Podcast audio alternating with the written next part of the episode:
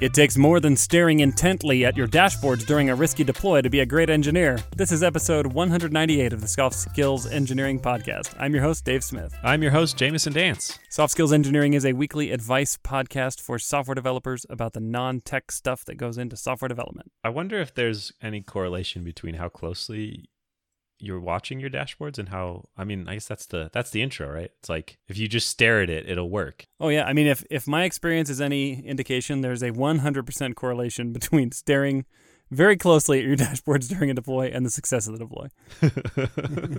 so if you are staring closely at them, the deploy works. Is that the summary? That's right. And it's like the same thing where if you stare at a pot of water on a stove, it will not boil.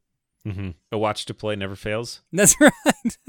I have some counter examples where sometimes it fails both when you watch it and when you don't, but oh, it's a separate problem. That's that's probably not right. Am I watching it wrong? yeah, I think you are. You're holding it wrong. okay.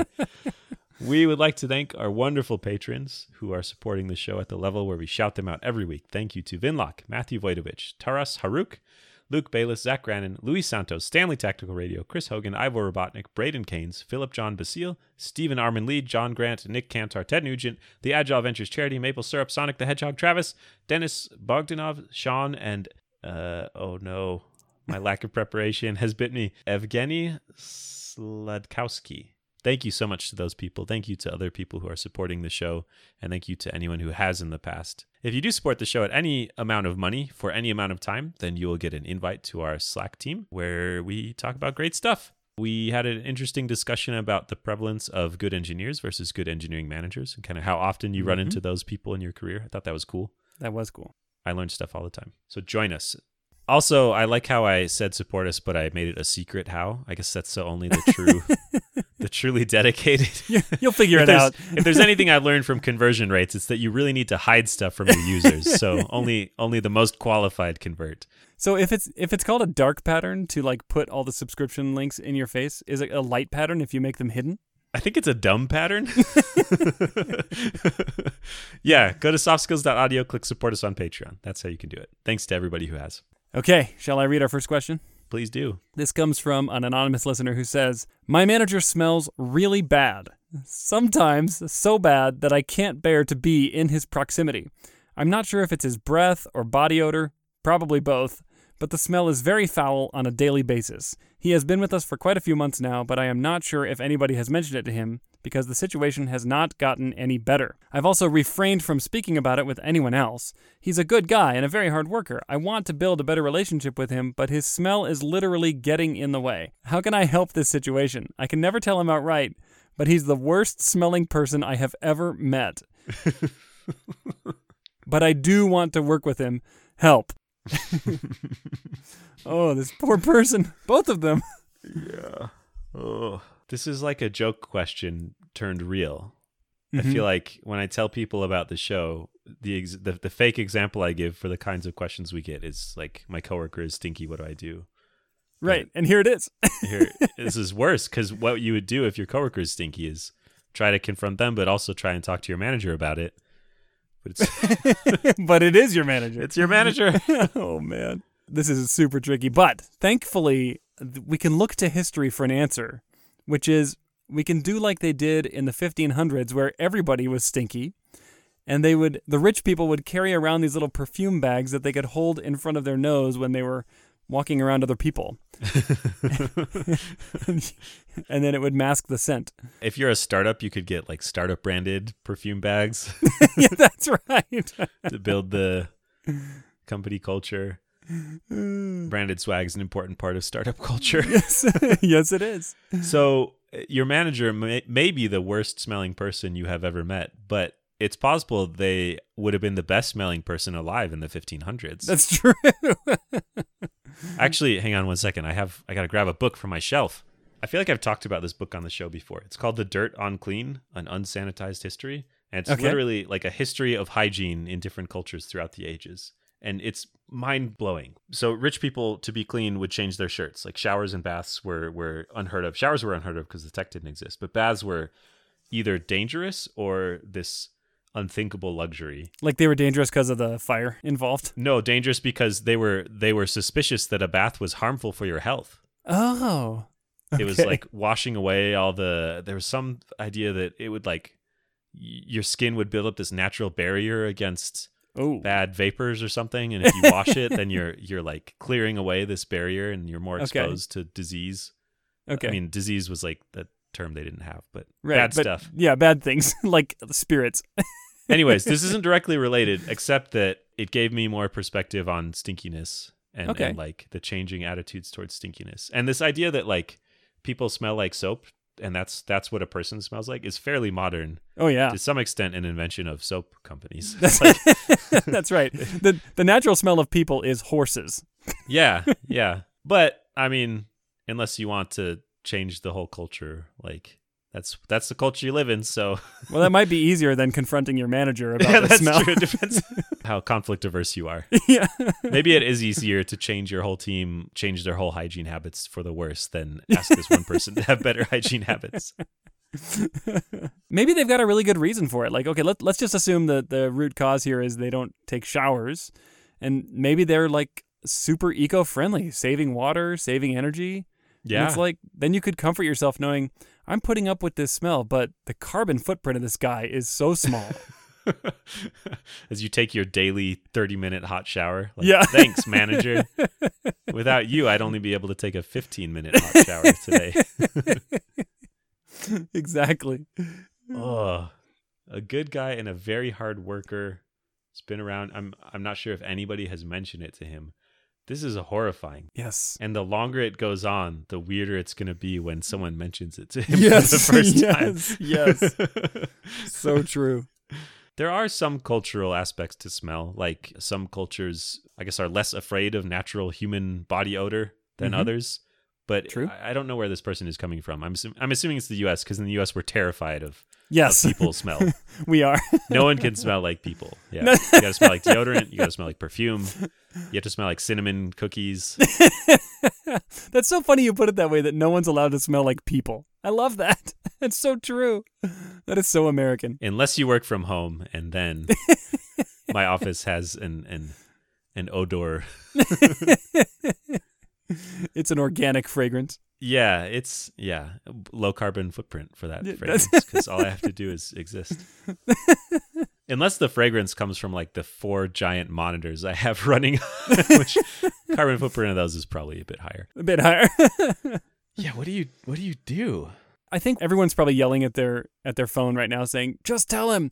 But look, if you're conflict averse, you could change stuff about yourself. We already said you can hold a little perfume baggie to your nose, but what if you just killed your sense of smell? Like I mean, like for example, I've heard that if you were like stripping finish off of wood, if you use too high of a concentration, like you will permanently kill your sense of smell. huh That could be a real win. that here. could be a feature yeah. Get into woodworking, strip some finish off some wood, and then never smell your manager again. so does cocaine kill your sense of smell yeah it does cocaine oh, damages the nasal pas- passages Okay. Now, Google knows a little bit more about me because I googled the cocaine effect on sense of smell. This is what incognito mode is for. Well, then then they know Jamison went into incognito mode to Google cocaine effect on sense of smell. it's just a flag. Yeah, he really doesn't want us to know this. that gets routed right to the blackmail folder. So that's an option that has some trade offs. That's putting it lightly. yeah, is there any way beyond just talking to him about it? I wish there was. I mean, yeah, I don't think there is. Because, so again, if it was a coworker and maybe you talked to him about it and it didn't work out, you go to the manager. If you went to your boss's boss and said, hey, my boss smells bad, like, It's not great. yeah, I don't know that. I'll tell I'll tell you what though. I'm just gonna keep playing the conflict averse card here. Okay. and say you don't have to talk to him about it. When I was a kid, we had horses as part of my family business. And every year or so, the farrier would come. Those of you who are equestrian heads will know that the farrier is the person who trims horse hoofs and puts new horseshoes on the on the horse horse's feet. Mhm. Obviously, I'm not an expert. Um, As as an experienced farrier yourself, and I got to tell you, look, horse barns, they don't exactly smell good day to day, but when the farrier comes, holy cow, it smells bad. So bad. Like I would walk through the barn and like tears would flow from my eyes and I would like retch in my mouth. It was so bad. Because the farrier was stinky? No, the horse hoof clippings. Huh. Like have you ever clipped your toenails and said, "Oh, that smells bad?" No. What? Oh, wait, really? No. Oh boy. this just oh, got do we have to edit this out? this just got a little embarrassing. You've never clipped your toenails and thought that stinks. I'll check next time. Okay, well, my kudos to you for the hygiene because I'm impressed. Listen, you know that story in the Bible about how Samson never cut his hair and became Yeah. very strong? Oh yes, I'm like that, but with toenails. okay. So oh, I see why now. maybe one day I will clip them for the first time. Well, I'll discover the smell. for those of our listeners who have ever smelled a, a yucky toenail smell, multiply that by like 10,000, and that's what a horse's toenails smell like when you clip them. Because remember, horses stand in dirt all day, and sometimes they step on their own poop. anyway, it's so bad. But this guy, he, this was his 40 hour a week job all day, every day. He just got used to it. And so, my point in bringing up the farrier is that you can adapt to some pretty bad smells. So maybe you just need to spend Hmm. more time with your manager Yeah, yeah. like schedule an offsite, you know, and sit right next to him, spend all day. By the end of the day, you won't be able to smell him anymore. And maybe you'll start to smell a little like him. If you can't And beat That's him, a metaphor join him. for how, yeah, how you kind of come together a little bit. yeah. That's the thing our brains do, right? Don't they filter out like repeated signals? Mm-hmm. Yeah, you become desensitized. Yeah. I mean, that could work. I mean, like I, I knew that this what we were going to be inclined to say was, "What can you do to change my manager?" But I kind of wanted to take a different tack here and to say, like, "What can I do to change myself?" Yeah. but really, you have to talk to him. Like, I don't know. I don't know any other way around this. Either you're going to suffer for the entire time you work together or you have to talk to him. But like, what if what if this is like an ailment that this manager has that he can do nothing about? It's like he's been to doctors, the the latest science can't help him, and what if he just comes back to you and says, "I know this has been my burden to carry for 20 years, and there's nothing I can do. I'm sorry." So I think it's probably, well, is it better? I think that would make it easier to put up with it, certainly.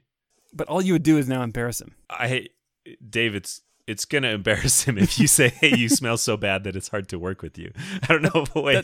I True. don't know of a non-embarrassing way to say that. Oh. Okay, I'm just really trying to hold my ground here that you can change you. okay, let's let's let's practice. Let's. Do you want to be the stinky man, or do you want me to be the stinky man? You be I'll be the stinky man because you're the one that has to tell me. okay, listen, Dave. Oh no, my immediate instinct is to go to the crap sandwich and start by saying all the things I appreciate about you. Ah, okay. I think I just have to. Yeah. Right, Dave. I appreciate you as a manager. You work really hard. You've done great things for the team. There is one thing that makes it harder to work with you, and it's your smell. It's it's just it's hard to be close to you because it smells pretty bad. Is there something you can do to change that, and that would help me work more effectively with you? Jamison, thank you for bringing this up. There is one thing that you can do, and that is you're fired.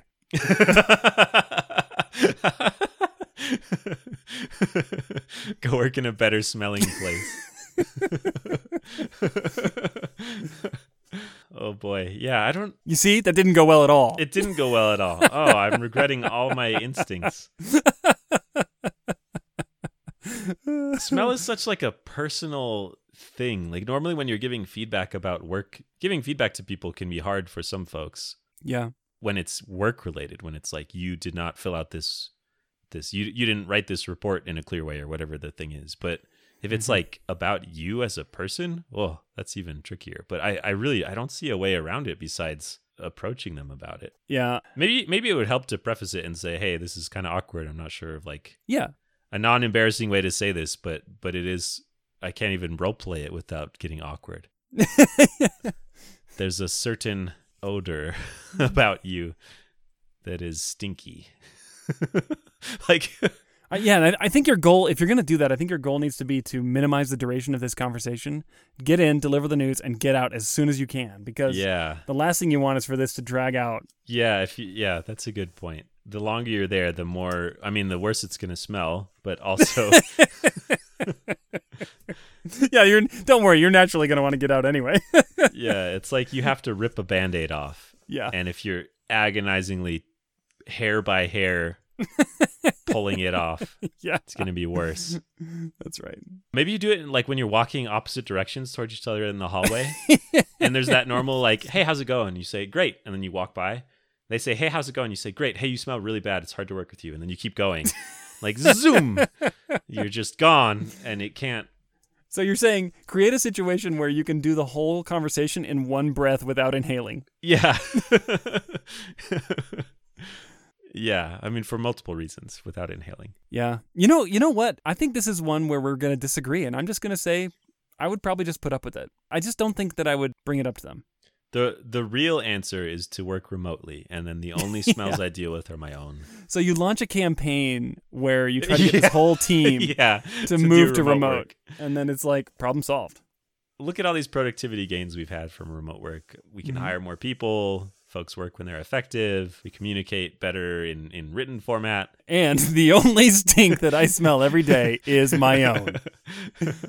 what if okay, one one more thing. You know how this is my embarrassing moment, I guess. So you leave your house, you come back and you smell your house and think, "Oh, it smells in my house." Yes. You didn't notice until you left and went somewhere else.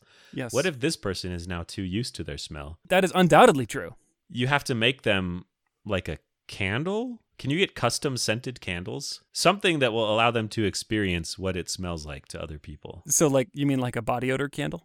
Yeah, exactly. A BO candle, a stinky toenail clipping candle. I don't know, whatever it is.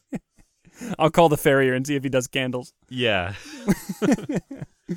All right, I think we've answered this question. Yeah, good luck. This is this is awkward and boy, I think there's a lot of ways you could go with this, but whatever you do, you are required to let us know and then Oh, let yeah. us know how it went. Please do. Please. Please just send us another question with the follow-up letting us know what happened. All right, I will read our next question. This is from an anonymous listener who asks Hey, friends, thanks for such an engaging and helpful show. It makes me happy to see every new episode pop up in my feed. You are welcome, friend. My question relates to the politics and drama of a restructure and whether I should follow the time honored tradition of quit your job or stick this out. Six months ago, our new VP of engineering was hired to work remotely in a city across the country and decided that the first order of business was to restructure our three engineering teams into one mega team with new management and a matrix structure. This means 15 principals, senior engineers, and product managers decided it was time to move on to a new challenge and are now being replaced by the VP's ex colleagues in the city across the country. All of our processes are being thrown away to do things their way new Jira boards, new Confluence pages, new file locations, new AWS accounts, new hiring processes, new everything. The new folks are getting the pick of exciting and high profile projects, while those of us who have been around for up to 10 years and hold the institutional knowledge are left monitoring and maintaining the fragile work that could really do with some help from the principals and seniors. Mm. Is this all part of a standard restructure after the first six months? Should I carry on trying to put a smile on and fall in line, or run away as fast as I can? Oof.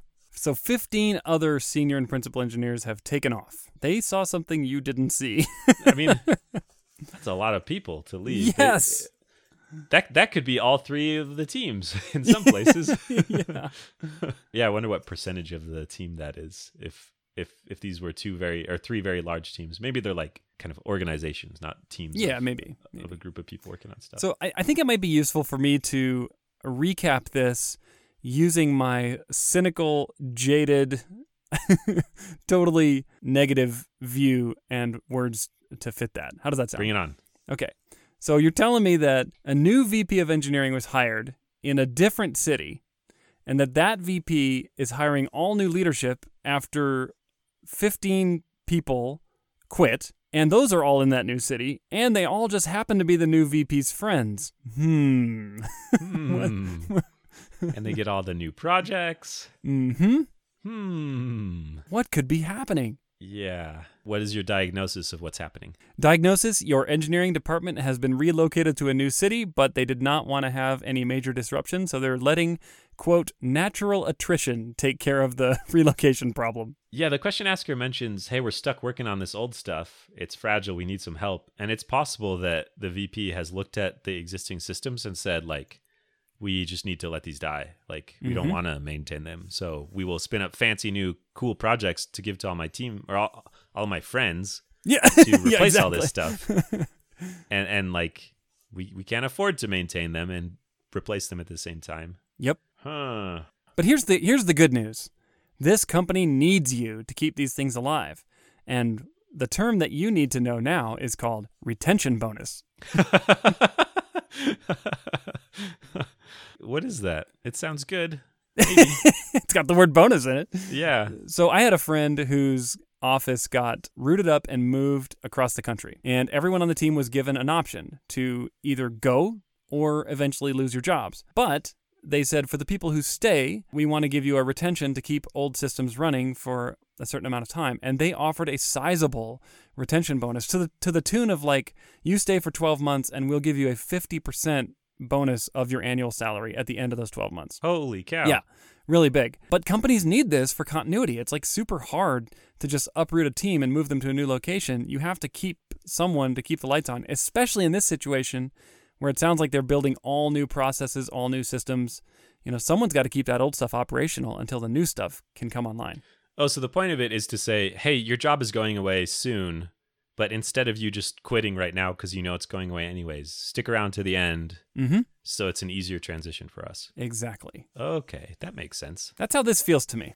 Huh. But they didn't, I'm assuming, they didn't. I mean, do you just go ask for a retention bonus? Is that what you're saying? I think, yeah. So I don't think you can just walk in and ask for a retention bonus because the company hasn't been explicit yet to say you're all losing your jobs by Yeah. X date.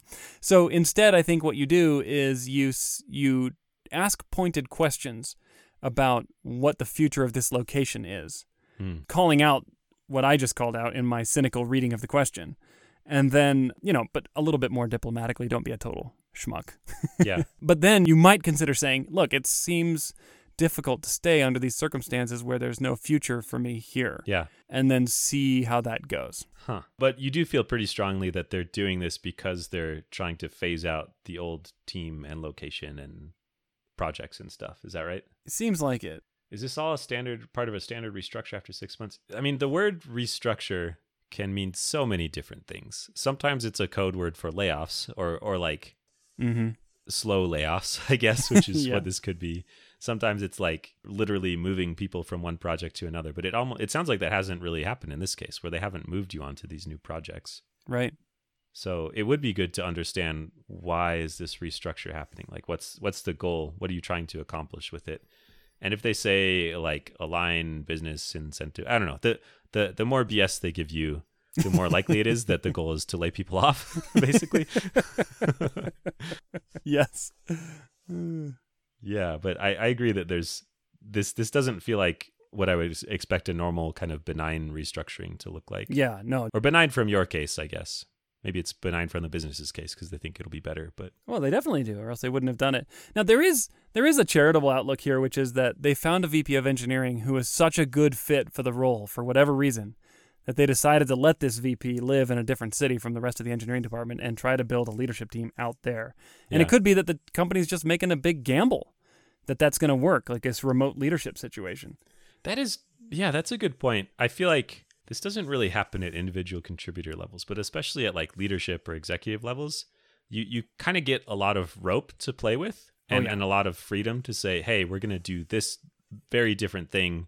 And the consequence is it's much more, it's much easier if that goes wrong to get fired and to totally ruin the company and stuff. But like, it doesn't seem outrageous that they would say, hey, we trust this person and they want to make this big change. And like, that's part of why we hired them to be this visionary and leader of the engineering organization, etc. So it's possible they just have a lot more freedom to do whatever they want. Yep. It's also possible, I mean, maybe they hired them because they knew, hey, they have a really big network of, of great people. And They just happen to all be in that other city. yeah, like we're trying to attract more talent or I don't know, something like that. Or it could be a legitimate uh, bifurcation of your headquarters where you're going to have two main engineering offices. Yeah. All these feel like things that you would want to have communicated explicitly, though. Yes, definitely. And I think it's certainly right to investigate for some of this information. Mm-hmm. Agreed. And the fact that you are not aware of these things is not necessarily a red flag because sometimes that information is there, but it's just so seemingly irrelevant to your day to day job that you just kind of gloss over it. But this Yeah. might be a good opportunity for you to now go and talk to someone who's in the know. And maybe even if you can, get some time with the VP of engineering and try to ask them what is our strategic direction for these two locations? Mhm. Where are we going from here? And what's the upside? Yeah. And I wouldn't, I actually wouldn't be opposed to going over their head and asking the same question to the CEO or CTO, depending on the size of your company. Yeah. You know, if it's too big, then you just won't be able to do that. But see if you get an aligned answer. I do think the odds that your job will go away are higher than they were before this reorg, though. So I think it Mhm. would be good to kind of do some prep work for a potential job hunt, either because you quit because it seems weird and you don't like the situation, or because stuff changes and, and your position gets eliminated. Redundancies, that's how they say it in the UK, I think. Redundancies, You yes. were made redundant, mm-hmm. which I don't know. It's a crappy thing, so maybe it's good that it's got a crappy word there. so fitting. Yeah, laid off sounds like you're being like softly put to bed by a kind parent. You laid down and snuggled up in a blanket No, redundancy. without a job. yeah, no, you are redundant. we have eliminated the redundancy. Yeah. All right. Have we answered the question? I think so. Yeah, and also please tell us what happens because this Yes. is really interesting. What can people do if they want their own questions answered? Go to softskills.audio and click ask a question. You can fill out our form there. Thank you so much to everyone who has done that. If you enjoy the show and want to share it, please tell your coworkers or your friends about the show. We would love to have them as listeners. So many of you are doing that all the time. It's great. You can follow us on Twitter at softskillseng, where we post episode updates and interesting news. In fact, keep your eye out this week. We'll probably be posting a request for some interesting stuff. A teaser for you. Well, it'll be it'll be spoiled by then because of the episode schedule. That's right. Enjoy the thing we posted. Yes. Go look back at the history. Yeah. All right. Catch you next week.